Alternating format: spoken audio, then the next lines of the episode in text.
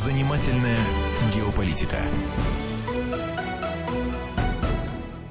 Здравствуйте, мы в эфире радио «Комсомольская правда». Меня зовут Валентин Алфимов, рядом со мной Александр Коц, специальный корреспондент «Комсомолки». Э, здравствуй, Саш. Да, здравствуйте. И у нас в гостях сегодня Сергей Хопров, директор Института семантики систем. Э, здравствуйте, Добрый Сергей. день. Да, ну у нас сегодня речь, естественно, у нас послед... все последние дни мы э, говорим о том, что сейчас происходит в Сирии, и сегодня мы бы хотели э, поговорить о тех событиях, которые, собственно, привели вот в эту точку, э, в Дамаск, в Восточную Гуту, в город Дума, э, где была совершена э, провокация, с... либо не была совершена с использованием э, химических веществ. Я э, совершенно случайно набрел на совершенно потрясающий текст э, в Фейсбуке, текст нашего сегодняшнего гостя, который называется э, «Стояние у Восточной Гуты». Э, э, Сергей Хопров сравнивает вот это событие по эпохальности, по важности с состоянием, ну, допустим, на Угре. Да? Вот объясните, пожалуйста, свои позиции. Ну, понимаете, на самом деле, так сказать, у меня часто возникает впечатление, что мы отвыкли от масштабного мышления. А, Вот, и часто люди, претендующие, в том числе стране, на то, что они а, эту нишу заполняют масштабного мышления, да этого нет. Но я вот просто хотел поделиться, потому что так вы, мне получилось, что мои друзья, мои знакомые, очень образованные люди, видевшие многое в мире, вдруг их суждения, которые мне выдают настолько как бы Естественно, что я как бы предположил, да, потому что на самом деле меня гораздо больше интересуют те глобальные экономические и политические изменения, которые идут. А просто обычно около них бывает стояние одно из, да. И я, ну, как бы, чтобы им как с чем-то было сравнить, ну, хотел положить рядом какой-то образец для сравнения. да. Вот так появилось стояние Восточной Гуты. Ну, действительно, получается, это вот такое же значение имеет. Ну, понимаете, это же написано это- как бы и в статье, понимаете, то есть очень легко, через 500 лет после стояния на игре Угре, все понимают, все читают школу, думают, ты, чё, а ты не понимаешь, что там было? И я сказал, попытайтесь себя ощутить внутри. Вот вы, если вы говорите, что вы любите мыслить, ну, попытайтесь помыслить. Может быть, я не прав, может быть, через полгода или год выяснится, что это не так, да? А вот, ну, во всяком случае, если вы занимаетесь мыслительными конструкциями, добро пожаловать так сказать, включитесь в э, мыслительные конструкции, да. То есть, с моей точки зрения, выбрана точка, где очень большие игроки э, такого а, монументального масштаба, в котором Россия однозначно, вот что бы мы ни говорили, это мировой игрок, причем который очень нужен и очень понятен, наконец-то он возвращается к своей игре, да, потому что никто на Гуте стоять против Америки не может. И о чем будет, ну, мой после- последующий разговор, что Америка, которая хотела бы уйти с роли единственного мирового регулятора, просто не тянет его по деньгам, ну, тоже не может по театральной постановке взять и уйти просто так, да? И, например, она долго ждала, пока кто сможет там встать. Китай не смог, никто не смог, только Россия. Знаете, я э, был в Дамаске в 2013 году, когда вокруг Восточной Гуты разворачивались похожие, вокруг Сирии разворачивались похожие события, и мне кажется, что вот э, точка отсчета новейшей там, истории России, история возрождения, там, э, влияния России и в регионе, и в мире, она вот оттуда идет. Украина была местью нам за то, что мы не допустили. Вот у вас в тексте немножко Ну, больше. Да, вы знаете, как же, не буду же я вас, как это, пытаться переспорить, не приди Господь, да? Вот, могу сказать, что этой темой я, например, занялся в 2008 году. И ситуация была очень простая. Мы вели с группой очень тоже хороших моих друзей такую, ну, скажем так, стратегическую игру на тему, что, какого размера экономический кризис. И я тогда выдвинул такую вещь, что мир охладился, в мире не хватает энергии, как ну, в ядерном реакторе, для продолжения развития. И я высказал такую вещь, что на самом деле, когда мы произвели разрядку и ожидали, что средства, высвободившиеся от разрядки, ну, так взорвут мир, ну, в хорошем смысле слова, что если мы, тратя такие деньги на все, высадились на Луну, создали там мобильную телефонию, спутники, вы представляете, что будет, если мы свернем противостояние? Свернули, и все остыло, да, и все ушло в мелкие конфликты, в региональную борьбу, в потребление, в какое-то там жито. И у меня стало впечатление, что, ну, скажем так, мировые такие, ну, скажем так, если они даже существуют, да, некие совсем суперэлиты поняли, что нужно снова биполярность просто вот как разность потенциалов между двумя полюсами. Оно создает напряжение поля, да. Единственная моя была версия, что а, ну, как бы все должно повториться в виде фарса, в том смысле, что мы можем доходить до высочайшего напряжения, но в последний момент как бы катастрофа должна уходить, потому что это запрограммировано, да. Но подтвердить я это, когда мне сказали, Сергей, можете подтвердить? Я говорю, ну, конечно, со мной, блин, буквально советуются, да, самые ближние там, какие вот. Поэтому я не могу этого подтвердить, но я там несколько лет назад это писал, что вот у меня ощущение, просто в 2013 году, о котором вы говорите, а, ну, скажем так, эм, пришлось, я бы сказал так, усилить сценарий, как мировой публике представить второго регулятора. Да, и вот я говорю, что у меня было ощущение, что с 2005, ну где-то вот по 10-13 год попытки сделать таким регулятором Китай, ну не прошли. Ну никак он на злого дядьку не тянет со всеми своими деньгами. Да, это, ну не получается. Поэтому мое ощущение, что было решено, что второй регулятор мировой будет Китай по деньгам, а русские вот по всем остальным вещам. Да?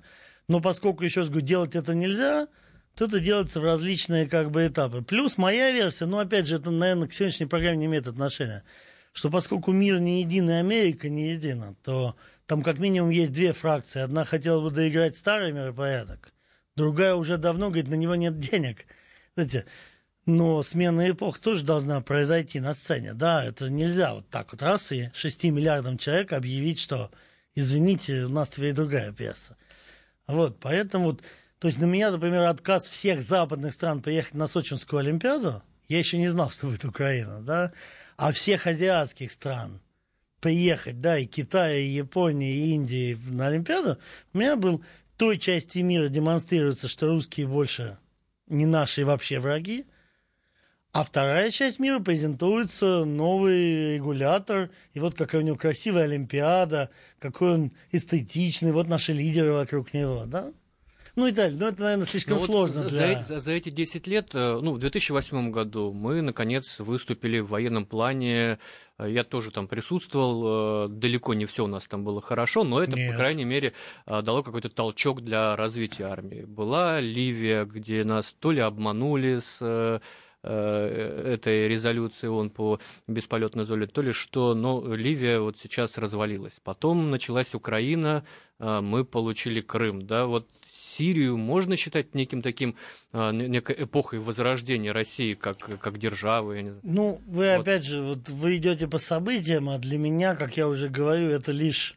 Ну, вот мы с вами приняли дорожную карту, и там есть определенные вещи. Ну, например, а, а, там, я почему всегда говорю, что я представляю сам себя, потому что у меня нет никаких закрытых сведений. Например, все, что я знаю по Грузии, я читал, ну, как наши открытые документы, так и американские, которые писали про Грузию. И там было абсолютно написано тактический уровень. Очень слабенький, русские себя показали плохо, хуже грузин то ли. Оперативно-тактически, подготовка, особенно оперативной, подготовка театра военного действия, железная дорога, там все снова. И, наконец, стратегически говорит, ну, блестяще. Победа задержана до войны.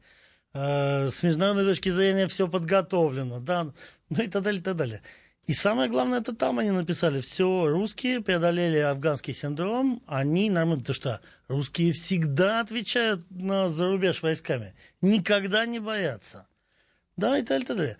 Вот, а Китай, что бы с ним ни делали, сколько бы триллионов долларов у него не было, он даже на Тайвань не прыгнет. Ну, не его это, да, то есть вот, ну, никак он на роль злодея в театре не подходит, да, ну, вот на что угодно, только не это. Вот, поэтому, ну, понимаешь, что, может быть, там моя речь сейчас звучит немножечко так, не так серьезно посвященная военным проблемам. Я считаю, что, ну, как бы, военные здесь демонстрации, они крайне вторичны. Давайте сейчас сделаем небольшой перерыв, буквально две минуты, и вернемся мы в эфир. А, я напомню, что у нас в гостях Сергей Хопров, это директор Института семантики систем. Беседуют с ним сегодня Валентин Алфимов и Александр Коц, специальный корреспондент «Комсомольской правды». Говорим о роли России в мире и о том, что сейчас происходит в Сирии, и как на это можно посмотреть, с каких, э, с каких сторон смотреть. Как я уже сказал, две минуты, и мы вернемся, никуда не переключайтесь. Занимательная геополитика.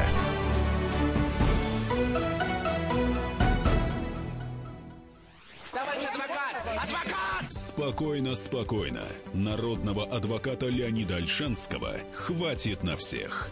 Юридические консультации в прямом эфире. Слушайте и звоните по субботам с 16 часов по московскому времени.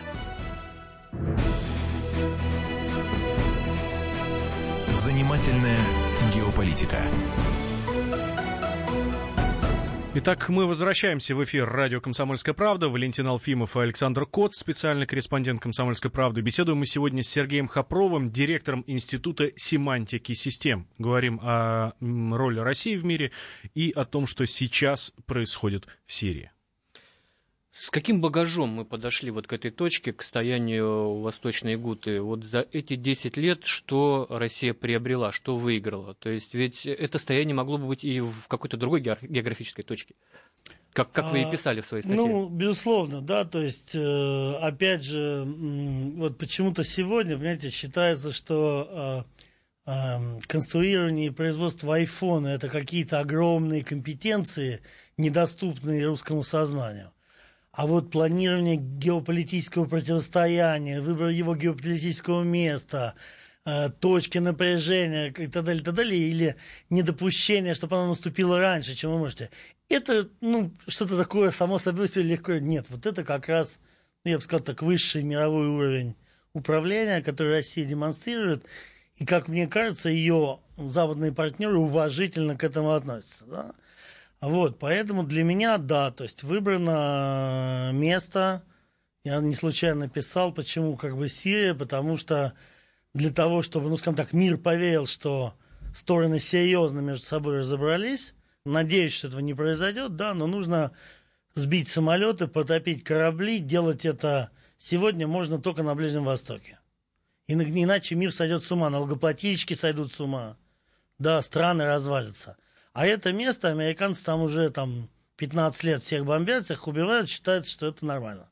Да? Но нас пытались затащить на Украину вот в, это, в это противостояние? Безусловно, и опять же, там, сейчас говорю, у меня нет подтверждений там, от Путина или от Генштаба, да, но, безусловно, э, Россию постоянно пытаются заставить воевать на своей территории.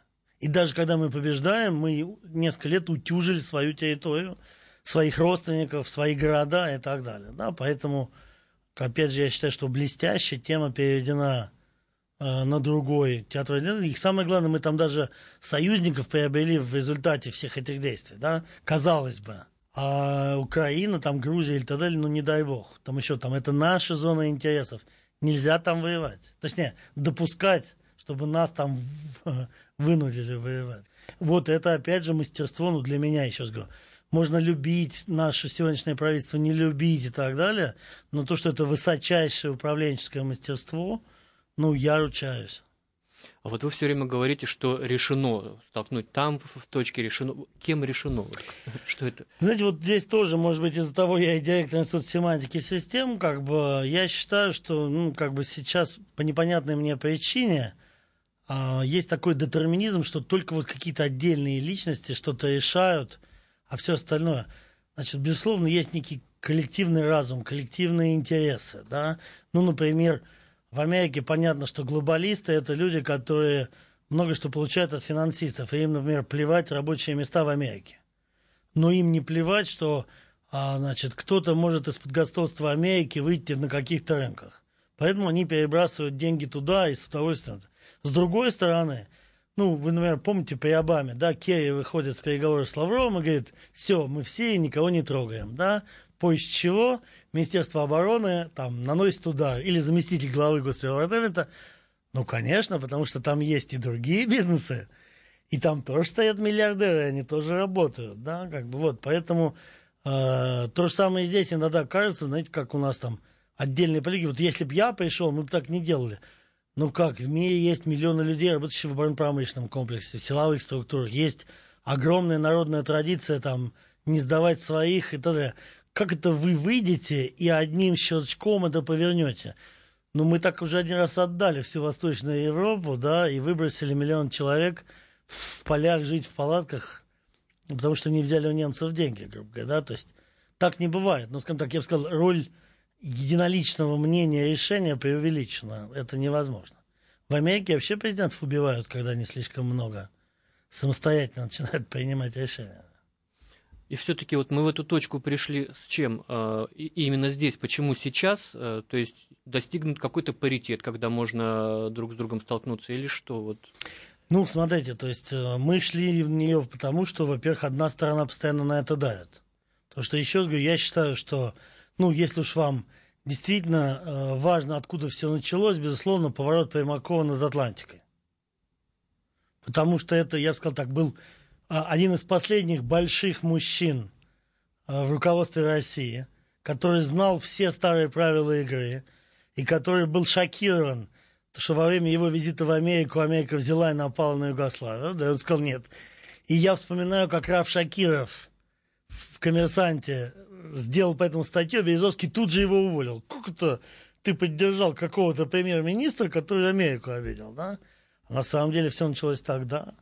И я вспоминаю 98-й, 99-й год, когда я еду в, отдых, а я тогда работал с директором РНТВ, РНТВ телекомпании.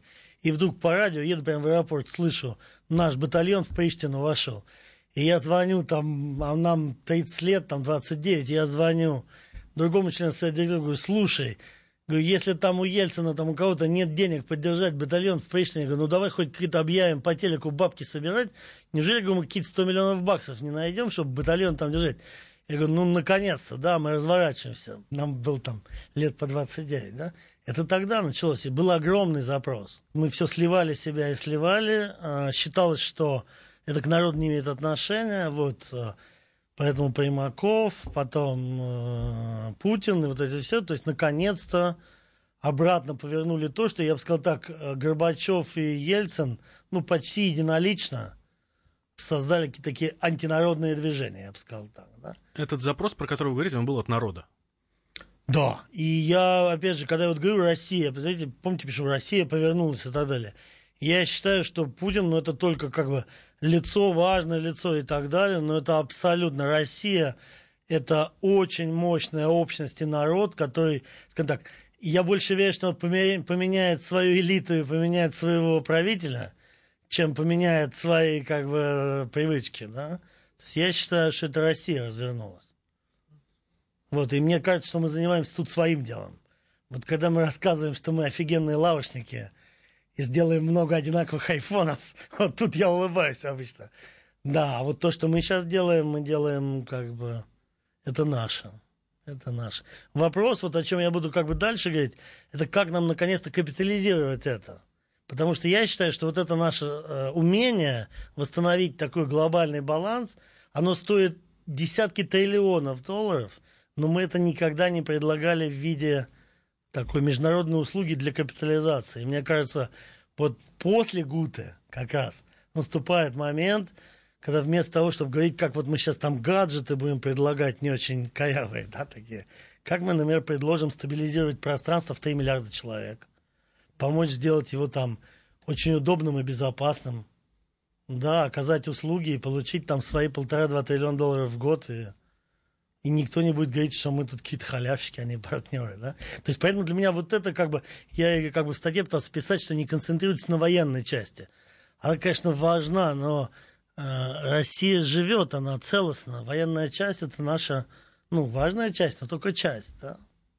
Ну, все-таки давайте о военной э, закончим тогда. Конечно, а, конечно. Какие у нас э, есть варианты развития дальнейших событий? Вы в своей, э, в своей статье описали три варианта, да? Вот расскажите о них, какие они возможны. Ну, смотрите, вот опять же, из чего как бы я исходил. Война, известно, что это продолжение политики другими методами, да, и если нет политических целей, вы зачем в войну полезли? Так бы я сказал, что и политика обычно продолжение экономики другими э, методами. Поэтому смысл в том, что американцы всегда ведут войну, когда они экономически от этого точно выиграют. То есть скорость обмена и курс обмена предложены всегда в пользу них. Вот, поэтому, если вы видели, они всегда себе качественно выбирают партнеров. Знаете, как в профессиональном боксе. Не дай бог выбрать себе партнера, который тебя побьет. Дурак, такие деньги на счету, да?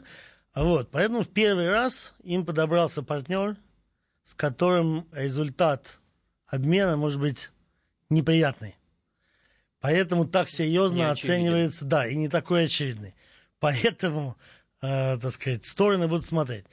Другая вещь, опять же, там, наверное, образованным людям это неприятно, но как в любой силовом противостоянии, а, а поверьте, оно здесь не отличается от какого-нибудь там бандитов или еще что-то, кто первый вздрогнул, да, кого взяли на слабо.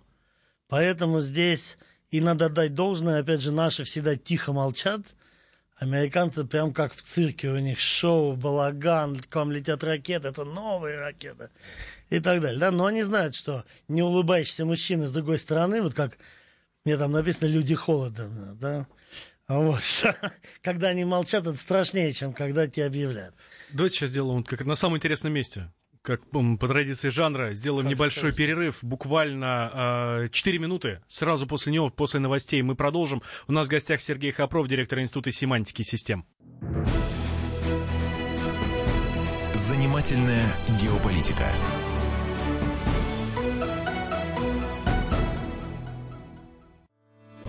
Главное аналитическое шоу страны. Михаил Зинович Юрьев, Михаил Владимирович Леонтьев, Илья Савельев. Это главтема.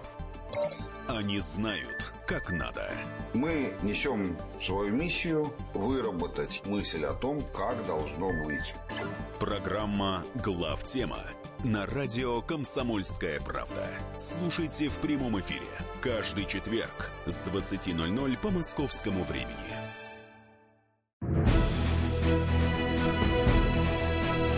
Занимательная геополитика. Итак, мы возвращаемся, как я обещал, э, в студии Валентин Алфимов и Александр Коц, специальный корреспондент комсомолки. У нас в гостях Сергей Хопров, директор Института семантики систем. Говорим мы о том, э, что нам ждать в ближайшее время э, в, в Сирии, в наших отношениях, в нашей вот этой большой геополитической игре. Итак, мы закончили прошлую часть на том, что у нас возможно, три варианта развития событий. Да, мы пришли в эту точку, э, где ну, решается скажем, будущее. И вот какие варианты возможны? Ну, наверное, как бы больше я описал те три, которые, ну, скажем так, по, по категориям так э, серьезно различаются, да. Ну, скажем так, я вот здесь побегу к здравому смыслу. Мужчин, кто все-таки в армии служил, или там, не знаю, боксом занимался, еще где-то, где был в нормальной мужской ситуации, когда идет противостояние, и, там так, соперники понимают, что они делают, да. Итак, первый вариант, э, я сейчас говорю, мы, то, что мы уже вышли на конфликты, с нами общаются как с равными, уже, в принципе, серьезно выиграли. Нам, плюс нам конфликт не нужен, поэтому, если вы видите, мы всегда его, ну, как бы, словесный даунплей, да, то есть мы постоянно, как бы, вроде драки нет. Мы ничего не комментируем. Естественно, как бы американцам здесь как бы положено, вы машете немножечко ножом, да, кричите, как я сейчас распишу, какой я не местный художник. Надеюсь, что все-таки, может, так отойдете. А вот, э, поэтому минимальная вещь, стороны не должны потерять лицо. Поэтому американцы там или израильтяне нас задирают, да, то вот у нас шрапнелью побило самолеты, то вот у нас там 300, 400, 500 бойцов Вагнера погибло, ну там в результате 14, и их потом кучу вывезли. Но заметьте, мы никогда про них не говорим. Сколько у них погибло, сколько вывезло, почему? Мы не напрашиваемся на драку, нам не нужна экзальтация, да? Но у них вывозят, и это видно громко. Поэтому вот здесь, скажем так, э, да, а обязательно все увидится на камеры. Почему? Настоящие люди, кто будет участвовать военные, у них должно быть время объяснить политикам, сколько это будет стоить. Да? То, что вот, опять же, там, э, знаю, там, там, от, там, под спецоперацией и так далее, например, иногда очень важно, чтобы человек успел напугаться. Потому что когда там атакуешь человека неожиданно, а он не успел опугаться, он может неожиданно очень быстро и жестко отреагировать. Но если ему дать полсекунды на напугаться, он блокируется в этот момент. И так вот, э, многие политики настолько не понимают, чем они подталкивают свои страны, что нужно дать с помощью телевидения, с помощью того, чтобы граждане, чтобы бизнес понял, понял, сколько это могло бы стоить, и остановить своих политиков. Да? Поэтому вот мне кажется, что обе стороны, даже Трамп, играет в такую штуку, чтобы его успели остановить. Знаете, держите меня трое. Это же тоже важная вещь. Бы, да? Вот. И, ну, периодически что-то происходит, но без больших активов. Почему? Потому что каждый корабль там по полтора-два миллиарда долларов стоит, и если их потопят, по бухгалтерии придется отчитываться, да? Поэтому, говорю, вот первый уровень – это когда большие корабли не тонут, и ракеты не взлетают. Потому что это уже, ну, по факту мы выстрелили, нужно вызывать милицию, как говоря, да? Все, ну, там, так, так получилось, уже не отпишемся я имею в виду, что в конфликте между супердержавами многие вещи такие же, вот как в конфликтах, прошу прощения, на улице.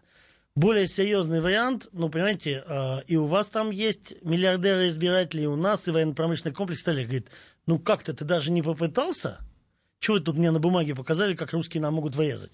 Ну, ты бы ему врезал, а вдруг у него коленки дрожат, и ракеты кривые, да? Вот немецкие инженеры ответили немецкой публике, что у русских нет ракет с ядерной установкой. Почему? Ну, даже у немцев их нет. Как же они, может быть, у русских, да? Ну, такая бытовая мудрость немецких ученых. Mm. Вот, поэтому я, например, писал, что там показывали, как наши крылатые ракеты летят над Ираном, да, точно попадают по телеку. Почему? Ну, чтобы люди сказали, слушай, ну точно попадает, да, то есть не фуфельные ракеты у русских есть. Это не маркетинг, это тоже важная часть столкновения, да. Вот, поэтому придется подвести корабли и что-то там куда-то уронить. Вопрос уровень. А, как вы помните, 60 э, ракет Трамп выпустил год назад, даже ну, не напрягаясь. Да? Ну что, говорит, один корабль, бах, 60 и все. Но 26 только долетело. А это уже для бухгалтерии плохо.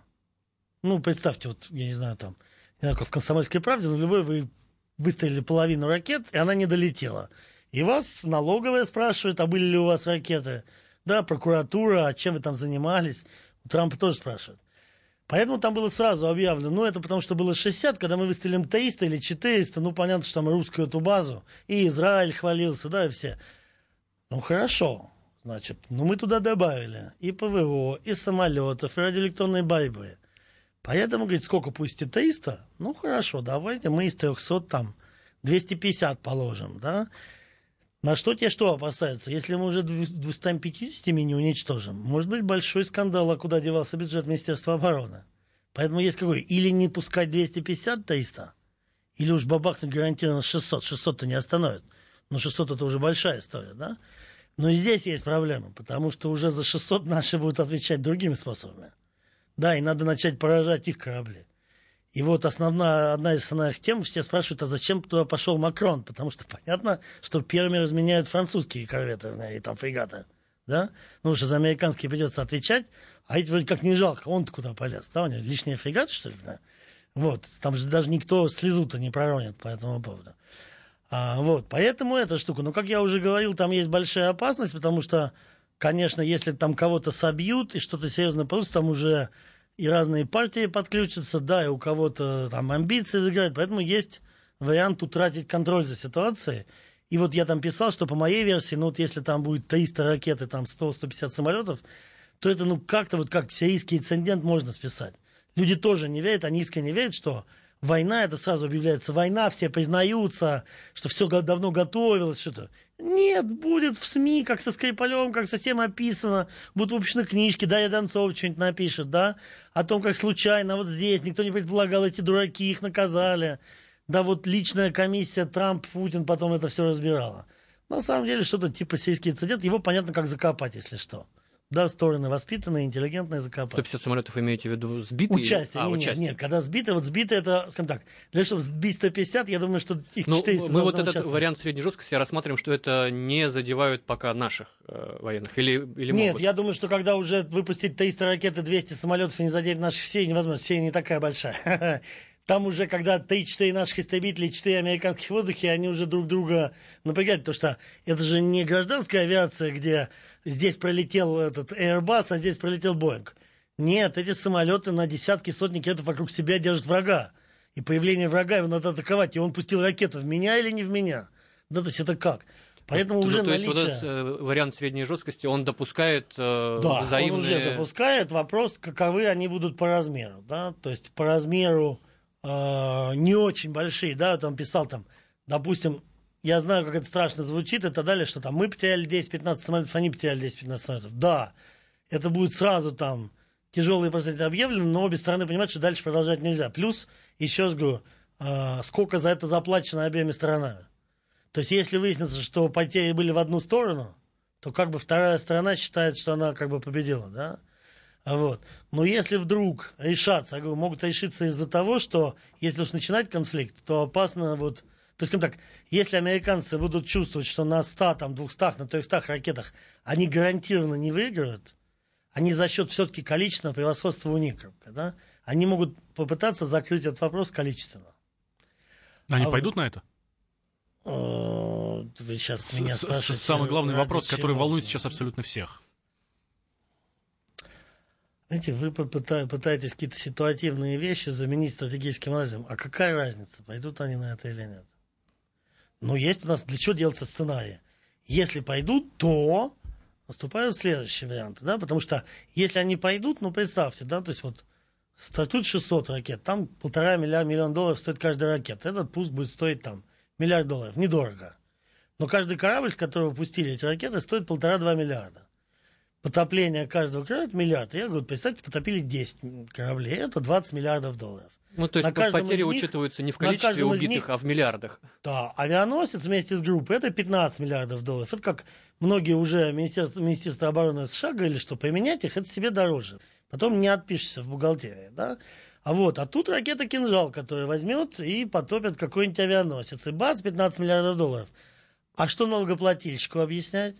Что, оказывается, 600 миллиардов долларов в год недостаточно, что у нас, оказывается, плавающие мишени? Вы же помните, скандал со спутником был только в одном. Э, Мы самые свободные, самые лучшие, у нас больше всех денег, мы первые в космосе. И вдруг выясняется, что мы не первые в космосе, это означает, что налоги мы платили зря, что капиталисты и олигархи нам не нужны, что частная собственность это фуфло. Да, это у нас с вами, у нас спутник первый. А там-то выясняется, что царь не настоящий. Поэтому, когда они пойдут на обмен, это не в смысле, что можем воевать, не можем. Там может выясниться, что царь не настоящий. Это гораздо страшнее. Это может быть тяжелейший политический кризис. И вот его не хочется. А самое главное, за что? Что выиграем в результате? Да? Но они должны выиграть, чтобы никто не мешал собирать дань. Третий вариант, самый жесткий. Третий вариант, самый жесткий, который почему-то, почему-то страны Запада и НАТО рассматривают, что мне непонятно вообще, это сухопутная ситуация, да, потому что а, в статье показалось, что третий вариант, он как бы первые два не учитывает. Нет, это продолжение первых двух, да. Ну, например, представьте, что при любом раскладе по первым двум сценариям, какой бы обмен ни произошел, ну, понятно, что э, у обоих сторон средиземноморская группировка будет сильно потрепана. Да, то есть это не детский сад, там будет все серьезно. И тогда как бы, знаете, ну я прошу прощения, в боксе, вот вы с левой у меня пропустили, и тут я вам сейчас с правой, как накачу, у меня-то вроде руки-то пошире, чем у вас. И я там пишу, что это иллюзия, что у России там не прикрыты фланги или еще что-то. Их прикрыли очень сильно, а самое главное, обороняться и наступать разные вещи, да. И Путин раз сказал, что сегодня нет армии, которая могла бы нас победить. Он же не сказал, что мы будем завоевывать территорию. Мы говорим, что мы отстоим свою. Свою, да там просто непонятно, чем люди собираются лезть. Но полезть они могут попытаться, да, тем более, что еще раз говорю, украинская армия, особенно вот эти нацбатальоны, это, они бы сделаны только для одного, на земле связать русских, да. Ну, то есть, помимо того, что будет что-то может происходить в Средиземноморье, еще в, в- Да. другой географической точке Да, в другой географической точке они себе не могут позволить такой высокотехнологичный конфликт ракетный. Потому что любая ракета, попавшая на территорию Европы, и что такое экономический коллапс, вы узнаете не, не по газетам. Да? Потому что Европа вообще не готова. Ну, когда у вас экономика just in time, это вот когда все приходит в данную секунду. Ну, представьте, там что-то взять и разворошить там. Крупные хабы логистические и так далее. Там просто все обвалится. дается отмашка украинцам, да, особенно тербатам, этим националистам. Ну, а кто будет спрашивать? Тогда, конечно, будет найден повод, какой-нибудь там взрыв там, или еще что-то и так далее. Вот. И, опять же, сможет ли Россия это съесть? Да? Ну, еще раз говорю, когда-то Крымская война, 1854 год, был в том числе сделан таким образом. Да? Планировалось взять юг России, а потом, на самом деле, пойти в центр. Просто потратили столько сил при взятии Севастополя, что пришлось там и войну закончить. А, в принципе, планировалось с юга пойти на север, грубо говоря, но сил не хватило. Давайте сделаем еще один перерыв. Э, Через две минуты вернемся. Сергей Хопров у нас в гостях, директор Института семантики систем. А Беседует с ним Валентин Алфимов и специальный корреспондент комсомолки Александр Коц. Занимательная геополитика.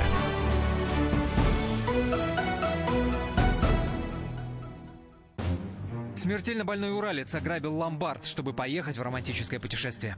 Суррогатная мать отказалась отдавать детей биологическим родителям и сбежала. Две семейные пары заказали убийство своего бывшего шефа. Учитель 40 минут орала на семиклассницу за опрокинутый цветок. Итальянка собирается замуж за осужденного пожизненно русского убийцу. Никакой политики, никакой экономики. У нас особый случай. Только человеческие истории, которые никого не оставят равнодушными. В студии Екатерина Белых. И Антон Арасланов. Слушайте по будням с 12 часов по московскому времени.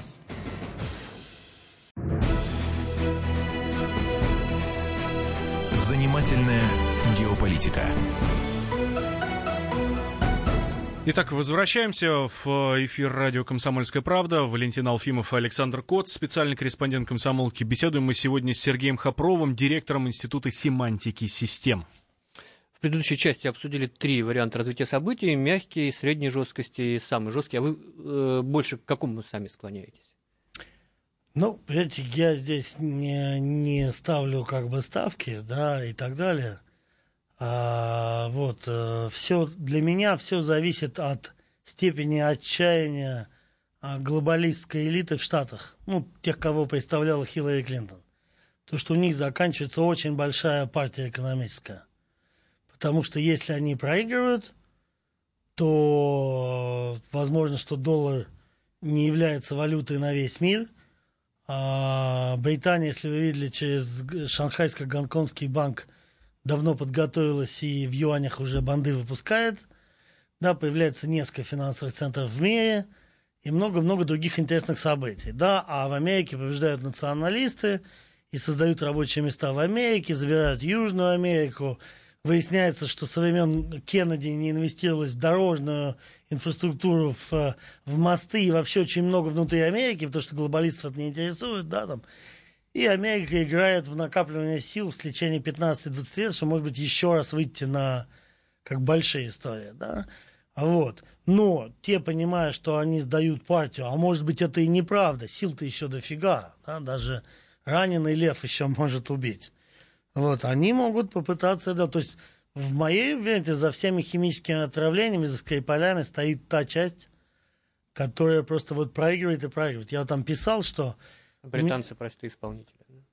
А, нет, у британцев есть тоже своя, как бы, такая же, как бы, история, да, вот, ну, скажем так, в статье этого нет, но мы ожидаем, что Британия скоро покажет свое настоящее лицо, что не случайно королевский портрет на деньгах во всех странах Содружества, и что она формально, на самом деле неформально глава этих, и вы поймете, что Британия, это страна, у которой 60 миллионов человек живет в Европе, 30 в Канаде, 30 в Австралии, то есть уже 120 миллионов. То есть это страна размера России по населению, находящаяся в разных океанах на разных континентах, с огромными амбициями. Вы увидите, что Австралия участвует в Евровидении. Вы увидите, что посольство во многих странах у Канады и у Австралии одно посольство на двоих. Ну и далее, и далее. То есть на самом деле это мировая империя, которая спряталась. Вот. А поскольку Америка от единоличного уходит, она сейчас снова объявит, что, что и на маях она господствует, и международной торговле она хочет участвовать в разных океанах, и Фолкленд она никому не отдает около Аргентины, когда, казалось бы, да?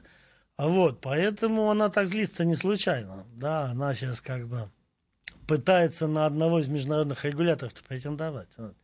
Поэтому нет, не считаю, что здесь Британия просто она... Но в чем у нее проблема? С большими кораблями проблема. Да, у нее больше нет тех кораблей, которыми она когда-то кого-то пугала. И да, и Россию ей точно не напугать, как говорят. Да? А вот, а, поэтому, скажем так, э, по-моему, можно обойтись первым сценарием. Но поэтому случай Скрипаля, вот это вот, когда просто 200 этот, дипломатов выслано просто, потому что, ну, ну там ребенку понятно, что ничего не произошло, но это не важно. Вот для меня это показывает, что второй сценарий, к сожалению, к нему толкают. Да? Третий, надеюсь, не произойдет, потому что э, те результаты, которые возникнут в результате, что Россия может сделать в Европе, э, ну, скажем так, европейский проект может быть закрыт. То есть Америке все в порядке. Она отойдет за океан, не вопрос. Но что будет делать Европа после России? То есть я как это говорю, что к нам могут восточноевропейские страны, включая ГДР, попроситься обратно с вопросом, давайте как-то мы с вами поработаем, да? Вот, потому что арабами заполнено население, и а, крупный европейский бизнес абсолютно не конкурентоспособен. Если сейчас Америка ему еще свои углеводороды в два раза дороже даст, чем наши, то кому они собираются продавать свою продукцию, в принципе, непонятно. Да? То есть у Европы, как у проекта, э, то есть им, им наземную вот эту штуку вообще не дай бог. А в любом из этих трех вариантов э, это все-таки событие эпохальное уровня строения в игре. Ну, вы знаете, и какие это, вообще последствия? Вот... Да, я же там не вам Сбербанк дать гарантию, то ли давайте через пять лет с вами встретимся или через 10 и поговорим. А вот, но для меня, для меня, я сейчас говорю, я могу ошибаться, я концептуалист, моя задача увидеть огромные события и создать из него модель, да, а, достаточно, как серьезно. А, моя ситуация, что это видел еще Примаков – что на самом деле эти ситуации были. Вопрос, я бы сказал так, в последние годы скорость пошла побыстрее, и то, что президент принял решение там несколько лет назад, для меня неожиданно, там, под триллион долларов, ну, там, меньше в результате из-за курса рубля, вложить в перевооружение, это было, ну, неожиданный ход. Мы столько никогда в гражданскую промышленность не инвестировали, да, но когда сейчас показывают, да, это было правильное вложение, да, то есть мы номер два в мире, и э, мы можем прикрыть целые континенты тем, что мы сейчас сделали. Когда-нибудь это будет сказано сверх вовремя были сделаны невероятные инвестиции в будущее русского экономического пространства, грубо говоря. Пусть да? даже сейчас это не очевидно. Да, но я вам тебе тоже скажу, вы прекратите вообще, когда мне говорят, Сергей, а я вот не верю, для меня не очевидно. Я говорю, ну знаете, если каждому человеку на автобусной остановке будут очевидны такие решения, это было бы странно, да, тогда в мире не было бы великих людей. Поэтому я говорю, перестаньте называть экспертами тех, кто говорит вам тоже, что вы и так видите.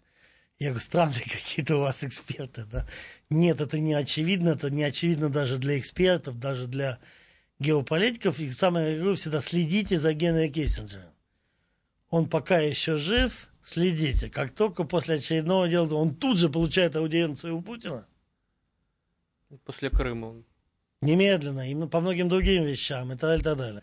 И вы увидите, что очень много вещей команды Трампа, он, это на самом деле великие противники России, но суперпрофессиональные, которые давно расклад понимают, и они понимают, ну что так получилось в Америке у власти, тоже не очень образованные злые люди – которые реально не видят, что пришло время поменять политику. Что она сегодня им не по силам. Но они настраивают доиграть это все. Они тоже злые, у них есть амбиции. Они тоже считают, что их танки должны были дойти там до, как у нас пишут, до Тбилиси, до Киева, они до Москвы, там, наказать, ну, сделайте что-то, там все Гитлеры, там. Ну, представляете, риторика такая, как, которая, я вот говорю, что Советский Союз там был пропаганда. Вот, да вы что, это же было, ну, это... Знаете, меня поразил Шахназаров, он в каком-то из там интервью сказал, говорит, что если бы я в 60-е годы пришел в ЦК КПСС и принес сценарий, что госсекретарь Соединенных Штатов на трибуне ВОН помахал пробиркой с белым порошком, сказав, что там оружие массового поражения, и потом захватил Ирак, оказалось, что это в Таумбом, и сказал, ну я вас благодарю за рвение, вы настоящий коммунист, вы ненавидите американцев. Ну такое фуфло я не могу подписать вам в качестве сценария. Мы же не сошли с ума, да? Сказал бы мне секретарь ЦК КПСС, говорит, а сейчас, говорит, я же вам рассказываю искреннюю правду, да? А, к сожалению, там в мире тоже происходит деградация управленцев, и что делать, да, у меня ощущение, что партия профессионалов в Америке ждет проигрыша вот партии рассерженных непрофессионалов, грубо говоря. И, к сожалению, вот рассерженные непрофессионалы могут довести до более жестких. Но, опять же, э, Трамп какой-то замечательный персонаж, который возглавил партию людей, против которых он выиграл.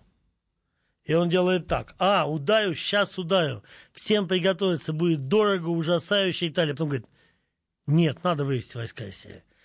У него там срочно, да, и он снова так, всем приготовиться, Россия готова, 48, предупреждаю, через 48 часов, да, вывели везде, подготовились, вы посчитали, сколько будет стоить это с русскими? Да. Отменяем пока. Но я не отказался от этого, да. Ну, у меня просто впечатление, что такого реалити-шоу для я экономики какие последствия вот этого стояния? Для какой будет? из? Для нашей. И для мировой. Ну, во-первых, вы должны понять, что сегодня, ну, что это за экономика, где один из игроков делает, что хочешь. Поэтому, скажем так, если мы не прекратим эту штуку, то вообще давайте свою экономику закроем, потому что экономика может быть только у страны, которая как-то чем-то управляет. Это первое. Второе, а что такого происходит? Во-первых, у нас с Америкой почти нет торгового оборота. Чего так волнуетесь? Что, Китай нам что-то закрыл? Нет. Он говорит, у нас упали акции там русского алюминия. Я говорю, а вот вы знаете, что того, что они упали, сколько их откупили владельцы акций? Я говорю, а то, что долги подешевели, их начали скупать у банков за 3 копейки. Он говорит, ну, а вы что, просто обидно, да? Обидно. Вот у нас в подъезде сказали, что это обидно. То я говорю, вы бросаете слушать каких-то экономических экспертов, ничего не произошло вообще. -то. Спасибо большое вам. Сергей Хопров, директор Института семантики систем, был э, с нами в студии. Я Валентин Алфимов и э, специальный корреспондент э, «Комсомольской правды» Александр Коц. Занимательная геополитика.